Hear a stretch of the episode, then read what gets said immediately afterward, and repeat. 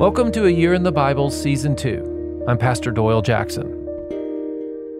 Day 19, Matthew chapter 15. Jesus, did you know you offended them? Day 19. When I was little, I once embarrassed and offended my grandmother. I'm sure it wasn't the only time, but I unintentionally hurt her feelings. I feel bad about it, but it's a great example of being childish or immature. We were all at my grandmother's house when the other set of grandparents arrived. I would have probably been maybe four or five years old. Lots of laughter and excitement. I mean, it, it was it was a fun time. And I wanted to be the center of attention, so I asked if they wanted to see a neat trick. The crowd said, Doyle, show us your trick. I said, It's not mine, it's Grandma. I then requested her to remove her teeth and her wig. That's right. No laugh. Stone cold silence, and I was escorted out. My mother then explained to me I had embarrassed Grandma. I know now and I understand as an adult. My grandmother was being treated for cancer. It was not an easy time. Emotional intelligence is an important part of life. I'm still working on that today, honestly. Well, in today's lesson, Jesus defends his disciples before the religious elite, and the disciples are worried about the religious being offended.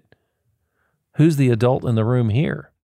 Jesus criticizes the Pharisees' failure to honor their parents, the mature. I sometimes wonder if we are overlooking the wisdom of our elders. Matthew chapter 15, verses 12 and 13. Then the disciples came to him and asked, Do you know that the Pharisees were offended when they heard this? The context implies yes, he knew. Verse 13 He replied, Every plant that my heavenly Father has not planted will be pulled up by the roots. what Jesus is saying is don't follow man's advice, only God's directions.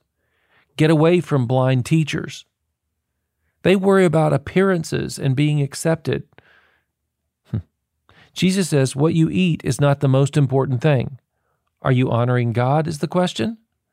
Let him cleanse your heart. Verse 19 Out of the heart come evil thoughts, murder, adultery, sexual immorality, theft, false testimony, and slander. He moves the ministry to a Gentile area, and a Canaanite woman gets grace and mercy for her suffering daughter. She's not embarrassed to ask. Listen to verse 28. Then Jesus said to her, Woman, you have great faith. Your request is granted. And her daughter was healed at that moment. Our heart is the key. Then Jesus ministers to those who want him, and he feeds 4,000.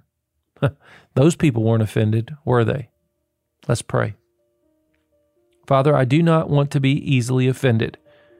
I choose to trust your word and your opinion more than my own. In Jesus' name, amen.